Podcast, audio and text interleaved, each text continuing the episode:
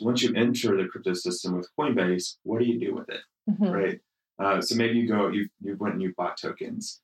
You either invested your ETH or your Bitcoin or your Litecoin into a token project, and now you hold uh, these tokens, uh, and those services now are starting to launch. And you're like, oh great, now I can go and uh, uh, get on Augur and start using the prediction market if I'm into that one. Or so in order to do that, you're going to need to acquire the underlying token.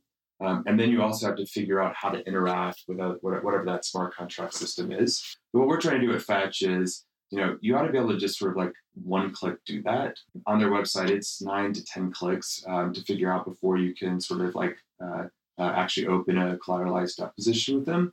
Uh, we want to make that one click. Uh, so you can just do it and then start earning interest or converting to DAI or whatever that is. And I think we're going to see a lot of apps start building as the expertise of, about these protocols is a little bit more widespread, the developer community. They're going to start seeing basically more companies come in and sort of solve these user experience flows and then start connecting them together. Mhm. So it's like, oh, you've got this amount of ETH, but you don't want to lose it. So let's convert that into DAI for you. Now you can use that DAI to pay for things, right? And uh, have that sort of seamless uh, process happen.